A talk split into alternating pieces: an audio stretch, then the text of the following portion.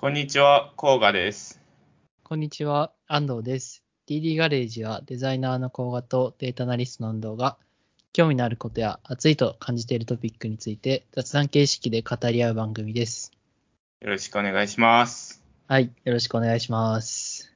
ですね、最近はセミの鳴き声からちょっとスズムシの鳴き声に変わってきて秋を感じている次第ですが、今日はちょっと暑いです。そんななんか手紙の導入みたいな。いや、僕は、あれなんだよね。8月の中旬とか夏バテになってて、先週とか、はい。やる気起きねえなーみたいな1週間を過ごしてました。なあ、夏バテするよね。あるよね。あるあるある。しかも家にいて、時々出社するとなると、なんかそれでめっちゃ体力使うし。わかる。うん。でももう夏も乗り切って、ようやく涼しくなってきたって感じかな。ね。最近ちょっとそ出社で嫌なことがあって、はい。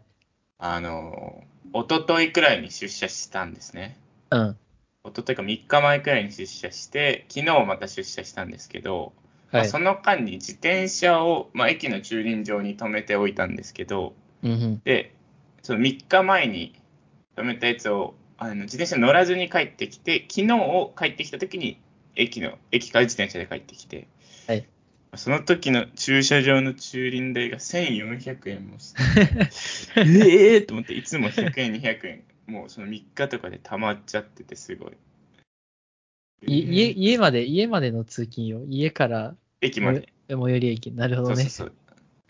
いやーもう最悪だーと思って、金曜の夜になんでこんな目に遭わなきゃいけないんだと思って、昨日帰ってきました。え、でもわかるよ、めっちゃ。家から最寄り駅ってなんかすげえ微妙なラインだよね。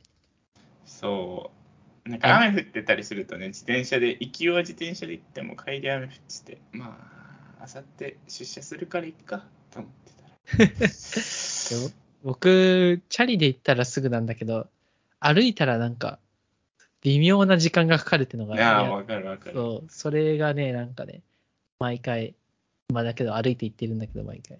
あ、そうなんだ。うん、止めるのめんどくさいしなと思って。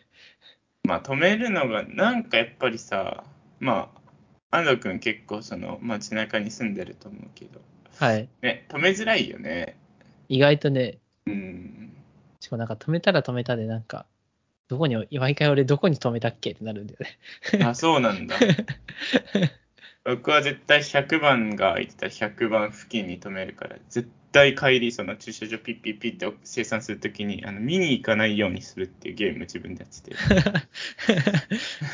なるほど。いい止めた番号をちゃんと覚えてますね帰るまであ、それはいいライフハックだ。素晴らしい。こんな感じのでちょっと始めていきましょうか始めますか。はいはい。まあ、今日は結構サクッと、まあ、読んだ本の紹介的な感じにはなるんですけど、まあはい最近、えっと、僕あの、まあ、前職でも現職でもマーケティングとデザインをやっていて、うん。まあ、主に、まあ、デザインが7割マーケ3割4割くらいをやっている感じなんですけど、で、まあ、デザイン作るときにやっぱり文章ってつきものになってくるんですね。うんうん。で自分でコンテンツ作るときも人からコンテンツををもらってそれをデザインするときも文章を見る機会が結構あるんですけどやっぱりあのーマーケティングってやっぱコミュニケーションなので文ライティングがめちゃめちゃ大事だなっていうのは最近思っていてはいはい。まああのーもう少し僕もライティングの勉強しようかなっていうのを最近思ってたところで、ちょっと今日はあのライティングに関わる本を読んだと、一個一つ読んだので、ちょっとご紹介みたいな感じにうん、なり。ます。これは、いわゆるなんか、あの、広告代理店とかの、なんだろう、コピーライターみたいな人たちが書くような、なんだろう、キャッチコピーとかそういうライティングというよりも、なんかドキュメント的なイメージ、あの、文文章っていう感じなのかな？どどうなんだろえっと、そうですね。いやなめっちゃいい質問ありがとうございます。まず、えっと、概要を説明すると、まあ、はい基本的にはこう、マーケティングで使うような文章術みたいな感じなので、まあどっちかっていうと、即販プロモーション向けの話になります。な,、ので、まあ、あのゆくゆくはこう文章全体のそもそものこう変書き方みたいなところではないですし、どっちかというとマーケティングに特化してます。まあ、あと、もう一つこう、よく、もう一つ僕が勉強したい分野として、今のがコピーライティング分野で、もう一個 UX ライティング分野っていうのがあって、うん。まあ、UX ライティングはどっちかっていうと、えっ、と、まあ、例えば、えー読み手が、えーサービスの利用前か後かみたいなところが結構重要かと思っていて、コピーライティングの場合は、記憶に残して、はいはい。えーと、言葉を残してあげて記憶に残すみたいなところ。で、うんサービス前の人に伝えること。ではいはいはい。UX ライティングに関しては、サービスを使っている人たちに対して記憶に残さない、まあ、あまあ案内とか、目印になるものっていう意味合いの違いがあるので、今回は、まあ、あのコピーライティングの方のにメインはなってくるかなと思ってます。人々の印象にどう残るのかとか。とまあ、そうですね。いんはい。了解しました。いいですあね。りがとうございます。おい、めちゃめちゃいい質問ですね。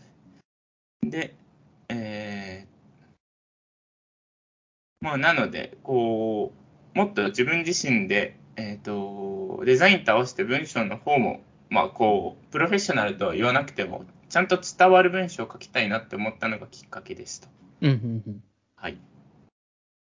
で、まあ、伝わる文章って、そもそも何かっていうところで言うと、まあ、一番こう大事なところで、今回紹介するのが、秒で伝わる文章術っていう、あの、ペイディってわかりますか？安藤君。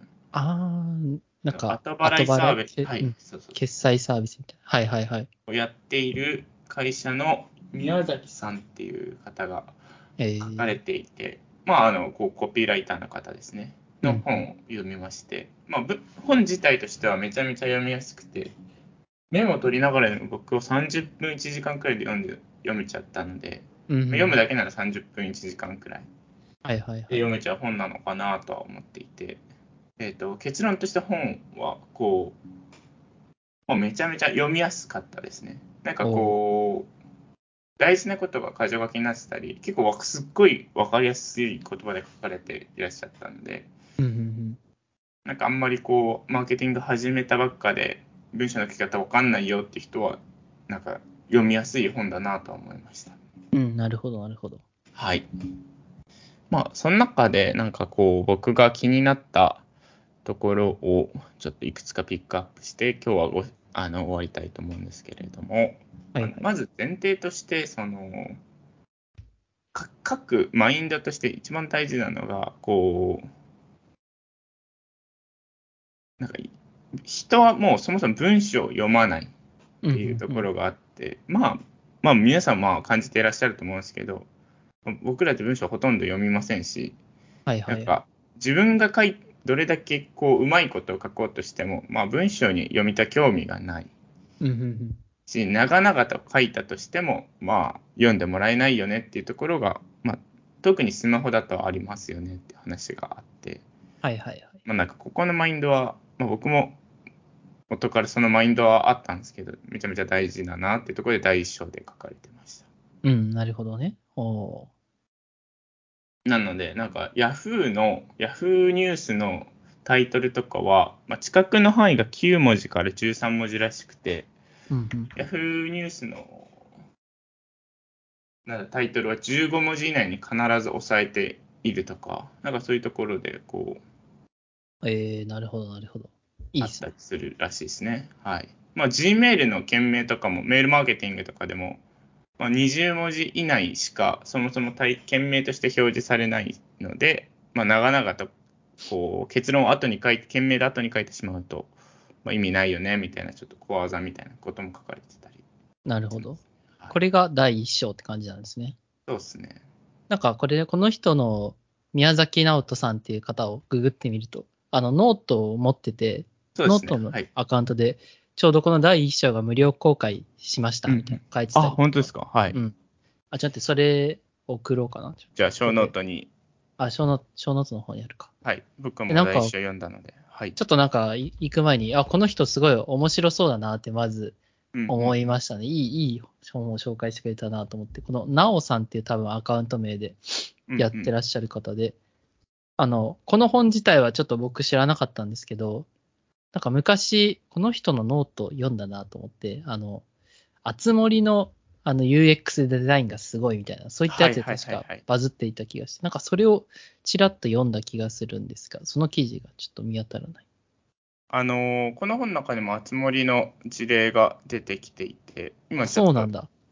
ちょうど紹介しますと、まあなんか、書かれ僕が見たの、本の中で紹介されてたのは、あつ森の名前のフォームの例。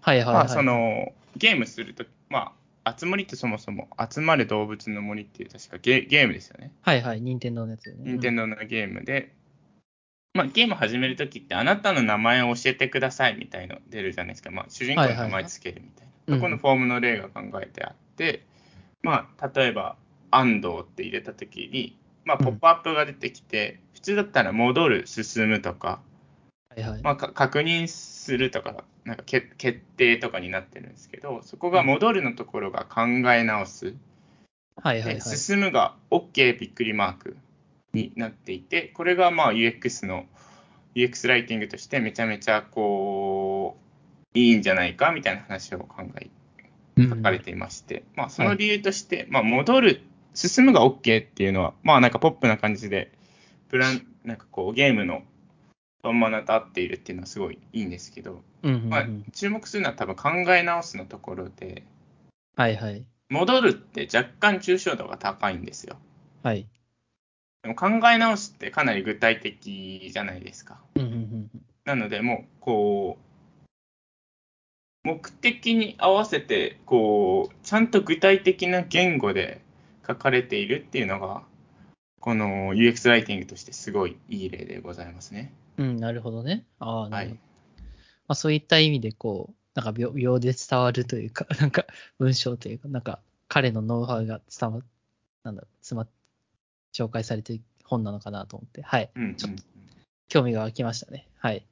なんかその他の書いてあった例で言うと、まあ Google のホテル予約はいはいはい。のなんか CTA かなんかの話で、もともとは部屋を探すだとか、部屋を予約するだったのかな？っていうところを、もうちょっと部屋を予約するより、もうちょっと具体度を上げて、空室を探す、空室を見るとかにした瞬間に、まあかなり CTR が20%くらい上がったみたいな例が書かれていて、えー、なるほどね。なんか僕世の中で詳しく見る、僕もたまにやっちゃうんですけど、詳しく見るとか、うん。進む、送信するとか、うんうんうん。まあ、抽象度は高いわけですよ。はいはいはい。まあ、マーケターとしては。なんで、例えば、まあ、資料をダウンロードする、す送信だったら、せめて資料をダウンロードするとか、うんうん無料で資料を受け取るとか、まあ、もっはいはと、こう、具体度を湧くライティングにしてあげると、こう、ユーザーとしても分かりやすいよねっていう話でございますね。うん、なるほど。うんうんいいですね。なんかはい、一気に自分ごとというか、興味が湧いたので、次の説明もお願いします。ほい。で、まあ、第2章は、まあ、短く書こうみたいなことが中心に書かれてあって、そのテクニックとか書かれてあって、うん、なるほど。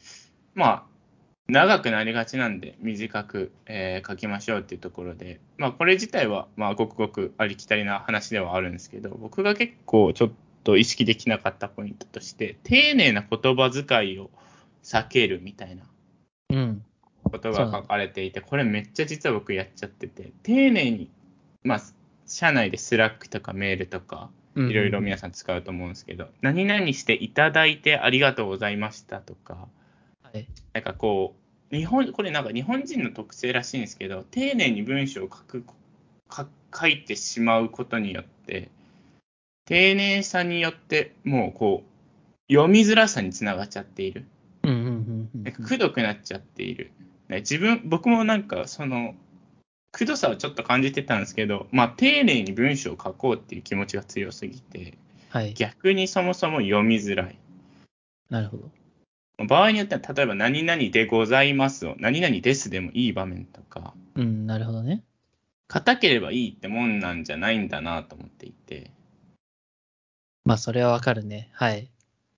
なんか、英語の文章とか慣れてると、なんかもうちょっと事実ベースで書いてほしいな、みたいなこととか結構思ったり、うんうんあと、なんだろう、最近とかだったら、ツイッターとかもなんかすごい簡潔に書かれてる文章とか、うんあの、をなんかこうスレッド上にして、なんか事実だけ述べたスレッドみたいなのがツイッターとかでも見られるから、なんかそういう方がこう、人の興味を引くんだなっていうのは、確かに直感的にもわかるかなと思いました。そうですね。なので、なんか、まあ、ちょっとでき、もう少し僕は、なんか、丁寧さが先行しちゃってたんで、はいはいはい。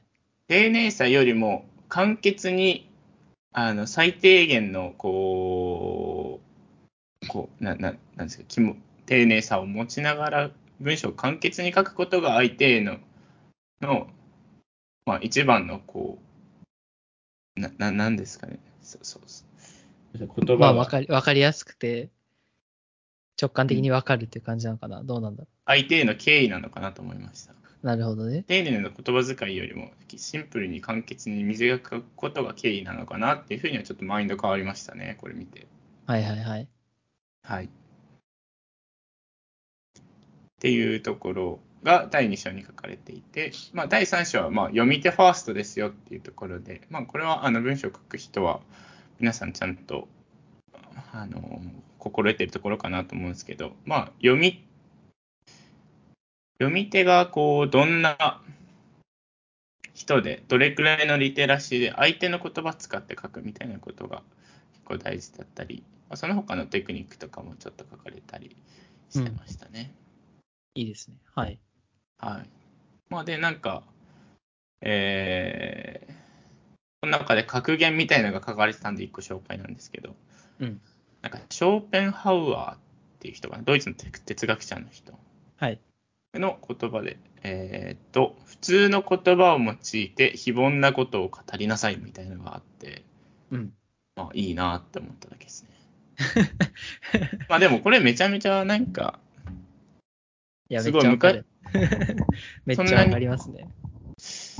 当たり前のことなんですけど、まあでも、それはすごい刺さったなっていう感じでしたね。はい。なんか、いや、めっちゃわかるなというか、結構、調査とか分析のレポートとか読むとさ、うんうん。なんかすごいかっこいい、なんだろう、横文字のカタカナとか、英語、日本語英語みたいなのを使ったりするんだけど、なんかもうちょっと、自分の言葉で言うとどんどんな風に表現できるんだろうとか、うん。日本語で言うとどういう風に表現できるんだろうみたいなことってめちゃくちゃ重要だなと思ったりするので、うんうんうん。普通の言葉を用いて非凡なことを語れっていうのは、確かにね、なんかこう理解した上でじゃないとできないことという、いいいいですね、めちゃくちゃ。なんか、これは僕とと、誰に言われてるのか忘れちゃったんですけど、よく言われたのが、なんか、両親に説明するように言葉を、なんかサービスとか何かを説明するときに、両親が分かるように説明しなさいみたいな。はいはいことをはい。言われて、まあ、両親とかってちょっと年も離れてて、僕らの年代だと60前後だったりするじゃないですか。うんうんうんなので、まあ、相当こう、僕ら IT 業界にいますけど、相当こう、リテラシーが高くない限り、なんか僕らのいつもの会日常の仕事の話って、やちょっとこう、話、き話ななんなんていうんですか、話してる内容がちょっと違うじゃないですか。うんうんうんなった時に、まあ、ちゃんとサービスとして、その意思決定者がご50代、60代になることもざらにありますし、大企業だとそれが結構常なので、まあ、その人たちにちゃんと伝わるように説明することってめちゃめちゃ大事だから、まあ、自分の両親が理解できるように話すこと、はいはいはいはい。まあ、あの理解できる言葉で話すことがすごい重要だっていうふうには言われてましたね。ああ、いいですね。めちゃくちゃいいですね。はい。はい。難しいけどね。なんかその業業界用語とか、まあ、いわゆるこう、ジャジャーゴンとかって言われるのかな？なんか、はい。そういうもので語語られがちだけど、いや、それはめちゃくちゃいい、いい、いい教訓ですね。はい、そうですね。なんか、そういえば、ちょっと話は脱線するんですけど、はい。僕、これに関してちょっと小話があって、はい。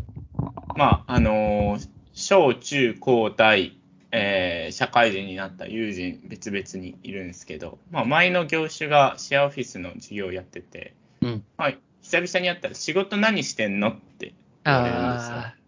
めっちゃむずいよね。これが結構難しくて、そのはい相手に合わせた言葉を使うので、うん。まず社会人の人、まあ、同じような業態に人たちにはシェアオフィスの業界やってるよってうん。言うんですね。とか、はいまあ、社名を言うんですよ。社名を知ってる可能性があるので。で、まあ、大学の人に関しては、コワーキングスペースって伝えるんですよ。はい。で、高校生の友達には、不動産って伝えるんですよ。だいぶ抽象だ的だいぶ、まあでもシェアオフィスとかコワーキングはあんまりその僕地方出身なんで、そんなに馴染みがないんで、はい。まあもうこれがもうちょっと東京とかだったら違うと思うんですけど、はいはいまあ、不はい。動産って伝えてて。で、えっ、と、小学校、中学校の友達はサラリーマンって伝えてますね。はいはいはい。はい。なのめっちゃわかりますね。これは、まあ、相手ののリリテラシーっていうことはまあ僕好きじゃないですけど、相手に合わせて、まあ、僕なりに話していて、うん。いやー、めっちゃ、その悩みは、未だに悩んでる悩みだ、僕は。でどれ流度で伝えるかで、多分小学校、中学校の僕の友達は結構そもそそもそもサラリーマンをやっていいる人もいない。サラリーマンっていうか、肉体労働とか、アルバイトとか、まあなんか飲食とか、いろんな業態がいるので、そもそもなんか、高校はサラリーマンベースなんですよ、皆さんが。はいはいはい。そのどこにベースラインを引くかみたいなところで、自分の仕事の説明をしてますね。あー、なるほど。そうだよね。めちゃくちゃわかる。いや、めっちゃわかるなっていうのと、僕はなんか未だに自分の親に自分がどんな仕事をしてるのか うまく伝えられる自信がないから。ああ、そうね。うん。いや、めっちゃわかる、その、その気持ちは。今の職種は、はい。まあ、僕はもうデザイナーだよっていう話しかできてないですね。なるほどね。仕事のその業態とかサービス事業内容に関しては説明したことはないですね。いやー、めっちゃわかりますね、それの話は。なんかね、そうなった時、なんか、一応でもエンジニアリングとかっていうのは、なんかこう、認知度とかは少しずつ、うんうんうん。なんていうか、獲得できているかな、みたいなのが思ったりするんだけど。で、そこで、うちの、なんか家族で集まった時かな？あの、うんうんあの、うちの親が僕たち兄弟確かその場にうちの兄貴と僕がいて、みたいな感じで、どうあんたたちどんな仕事してんの？みたいな話されしてて、で、あの、なんかうちの兄はサラリーマンとか言っても多分、なんか説明がもうちょっとしたかったんだろうけど、うん。なんか、エンジニアリングとかは結構こう、物を建てる、なんだろう、家を建てることを想像してくれみたいな話をしてて、なこれいいなと思って、なんか紹介しようと思ったんだけど、あの、まあ、うちの兄はソフトウェアエンジニアで、その時はなんか結構こう、表側？あの、フロントエンド系のことをやってた人間だったんですよね。うん。うん、で、兄貴が言ってたのは、こう、まあ家建てるのを、こう、まあ僕たちの仕事は大体家を建てるようなもんなんだ、みたいな話をしてて、で、まあフロントエンドみたいな人たちは、まあ、例えばこう、外側から歩く歩行者の人たちが見えるような、あのうん。側を作ったりとか、あとは内部のこう、インテリアとかを作る人なんだ、みたいな話をしてて、で、逆にインフラのエンジニアとかいたら、なんだろう、それこそインフラストラクチャーの水道とかを引く人なんだ、みたいな話をしてて、僕みたいなこうデータサイエンス系の仕事をしてる人たちは、まあ、その家をどこに建てるのかとか、例えばうん。どういう風な設計をしていくと、より住み心地が良くなるのかみたいなことを考える人だみたいな話をしてて、うんうん。なんか、こうエンジニアリング系とかデザインとかマーケティングに関わる人は、なんかそこで言うとどういうとポジションにいるのかみたいなをなんか話すと確かに伝わりやすいなとちょっと思い出したエピソードですね。ああ、でもそれはさすがお兄ちゃんですね。いやでも僕が今伝えたのは彼が言ってたのかはちょっと あの完璧に伝えれてるかわかんないけどなんかそんな話をしていた気がする。いや、そうですね。確かに、でも、エンジニアとかデザイナーって言葉自体が結構難しくて、うんうんうん。そもそもやっぱりエンジニアって、その年上の方だと、あの、で電気電気工事の人とか、はいはい。そっちの、ここれハード系のエンジニアを思い浮かべる方々を、その多い気はしてたり、デザイナーっていうと、あ、絵描いてるんだってすぐ言われるんですけど、いや、いやいやいやいやいや でもってよくなるんですよね。工画の親は、お前がそういうことしてるって思ってんじゃないの？わかんない。デザイナーって伝えたら。ね。絵描いてると思ってるかもしれない。あんま仕事の話をやっとしないんでわかんないんですけど。なるほどね。はいはい。あ、ちょっと待って、だいぶ脱線したな。何の話をした？っけ あのーまあ、まあ、相相手のこう状況に合わせて言葉を伝えることが、あはいはいまあ、うん読み手ファーストにつながりますよって話を。うんうんうん。いいですねはい。はい。で、えっ、と、まあ、最後2つですね。えっ、と、まあ、UX、さっきもちょっと出たので繰り返しになるんですけど、UX ライティングと、まあ、読み、えーコピーライティングの違いみたいなところが書かれていて、まあ、先ほどご紹介してので言うと、UX コピーライティングが、まあ、サービスを利用してもらう前の段階で記憶に残すためにある言葉。で、UX ライティングはサービス利用中の人たちに案内をするための記憶に残さない言葉っていうのがまあうん違いですと。で、なんかこう 4P の、マーケティングの 4P、プロダクト、プライス、プロモプロモーション、プレイスで言うと、プロダクトに当たるのが UX ライティングで、プロモーションに当たるのがコピーライティングですよっていう話が書かれてましたね。えーちょっとなんか記憶に残るみたいな概念はわかるけど、なんか記憶にのさ残さないみたいなの、いまいちピンときてないんだが。なんか、えっ、と、事例で書かれてたのは、iPhone あるじゃないですか。はい。まあ、iPhone こう開けようとしたときに、えっと、まあ、何回か失敗したときに、し一番下の下部のところに、えっと、スワイプしてロックを解除って書いてあるんですよ。うん。これってめちゃめちゃいい UX ライティングだよねっていうのが書かれていて、別に記憶に残ってないじゃないですか。はい。でも、出たら、ああ、スワイプして解除できるんだって、み見たらすぐわかるじゃないですか、案内として。うん。なるほどね。なので、はい、こうまあ、やっぱり平凡な言葉でちゃんと案内できる。しかも別にそれが、なんかスワイプして、なんかこう、ロこうなんか、スッと入ってくるっていうところですかね。うん、なるほどね。がああ、記憶に。に残さないとか、と透明性みたいなところが書かれてました。うん、なるほど。なんとなく理解できました。はい。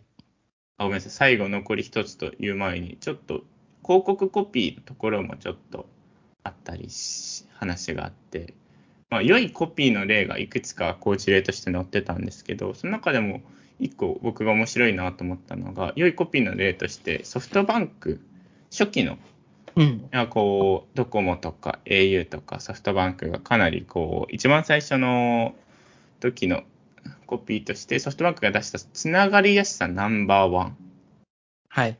ていうのがまあめちゃめちゃいいコピーだと書かれていて、まあ、うんなんでかっていうと、まあ、読む人がこう携帯をどのキャリアを選ぶかって考えた時に、まあ、ごちゃごちゃ言ってもこういろんな言い方があると思うんですよ。うん。まあなんかデータ容量がとか、はいはいはい。まあな書かれてたと、いろいろ、いろんな言い方があると思うんですけど、まあシンプルに一番こう読み手にとっての価値が高いものを書く。はい。まあその当時は多分通信速度とかが一番こう読み、ユーザーにとっての価値だったのが、それが多分つながりやすさ。それが一番早いですよっていう話ただシンプルに書いたコピーが、まあ、めちゃめちゃいいよねっていうので、まあ、こうななんですかねうまいことを言おうとしたりはい。なんか綺麗に言葉を見せようとするんじゃなくて読み手にとっての価値一番の価値を一番わかりやすく伝えるのがうん。うん。まあすごい難しくないまあ広告コピーだよねみたいなことが書かれてましたね。なるほどね。まあ、そこにこう、あえてなんか、無駄に情報量を組み込むというよりかは、なんか単純にその特徴を表しつつ、人に入りやすいといったようなとこ、とこが重要なのかな。まあそうですね。まあそれそれだけではないと思うんですけど、はい。まあでも確かに、しシンプルにやっぱりこう短くて一番価値の高いところつくのが強いなっていうのはありますね。でまあ、最後ちょっと、えー、機能的ライティングと情緒的ライティングみたいな話があって、まあ、機能的ライティングが今までご紹介したこうメリ価値を短くシンプルに伝えるとか、えっ、ー、という話ですね。なんかそんなにこうエモい話じゃないっていう感じで。で、えっ、ー、と、情緒的ライティングがエモい方ですね。はいはい、はい。こう感情的にさせる方のライティングなんですけど、まあ、情緒的ライティングはセンスがめっちゃ大事だっていうのは書かれていて、センス、まあ、そのセンスもまあ何十年磨いていかなきゃいけないよねっていうことを書かれてたんで、まずは機能的ライティング、しっかりちゃんと分かりやすく価値を伝えるっていうところから、始めるのが大事だよっていうのが書かれていて、まあ、だからなんか無理にエモいことを言おうとするんじゃなくてちゃんと分かりやすく価値を伝えるっていう方を先にやろうねってことが書かれてましたね。なるほど。まあこれはなんか別に自分はここはそんなにすごいあれだったんですけどやっぱりなんか最初コピー作るときってなんとかうまいこと言おうとかエモいこと言おうって思っちゃうんですけど。さっきやっぱりベースが大事だよねって話が書かれてました。確かに。なんか、そうだね。それは、いい、いいね。なんか機能的ライティング、情緒的ライティングって、すごい自分の中でも区分けがしっくりくるなってうん。なんか、一方で、結構機能的ライティングって、なんか、結構その人その人の腕が試されそうだけど、答えはありそうだなっていうなんか分野な気がして、うんうんうん、どどうなんだろう？わかんないけど、一方で、情緒的ライティングってなんか、本当にその人の俗人的なスキルとかに寄ったりするのかなとか思って。うん、なんだろう。確かに。うん。そこは多分、なんか、なんだろう。ライターとかの人の、その人の腕とかがだいぶ分かれる部分なのかなとちょっと思いましたね。なんかどっちかっていうと感性とかアートとかが若干個人的には入ってくるのかなと思っていて。はいはいはい。まあそ、すごいこうロジカルに何かを組み立てれるかっていうと、そうじゃない部分もあったりする気がするんで。そうだよね。まあ、僕は B2B の世界にずっといるんで、結構機能的ライティングがすごく多いんですけど、やっぱり C 向けだとそ、そこまでこう、値段も性能も一緒ってなった時に、ブランドが結構左右される。はいはいはい。ななる商品とかは結構情緒的ライティングが結構必要だったりうん、どっちかっていうとそのバズるとかエモエモいとか、はい、はい、現代的な情緒的ライティングが必要なのかなっていうふうには感じますね。ああ、なるほどね。うん。うん、なんか情緒的ライティング。ああ、確かに面白い。なんかこれ見比べたりするの面白そうだね。なんか同じプロダクトでも機能的ライティングはなんか一つに集約されそうだけど。はい。うんうん、いや、いいですね。面白い。で、まあ、最後に書かれてたのは、思考力より思考量って書いてあって、まあ、その、ライターも別にパッと思いついなたまにテレビとかでやっていて、頭にこう、この言葉が浮かんできたんですよっていうのも、なんかよく見たりするんですけど、別に多分そういう、これは多分、何事にも言えると思うんですけど、まあ、100個考えて1個いいのができるみたいなことなんだよっていうのが書かれていて、まあ、はい、まあ、改めてそうだなとは思っていて、パッと考えて、それが、なんかなんとなくいい感じがするかもしれないけど、100個考えたらそれが50番目かもしれないんで、まあ、それを考えた量ほどいいものができるっていうのは一定数あるのかなとは思いますね。はい、そんな感じです。ちょっと途中脱線しちゃいましたが。はいはいはい。なんか本当に1時間、遅い人でも1時間くらいで読める本なんで、はいはい。マーケティングに関わる人は結構おすすめな本でございました。いいですね。はい。またなんかここら辺はちょっと自分の勉強が進んだら紹介していきたいなと思ってます。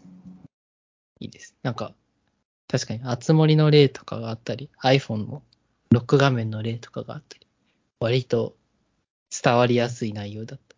うん、いいいいですね。あとなんか、デザイナー、デザイナー？デザイナーのこう仕事術的な思考 思考力みたいな 話とかも割とよ面白かった。いいです。うん。では、そんな感じですかね。はい。はい。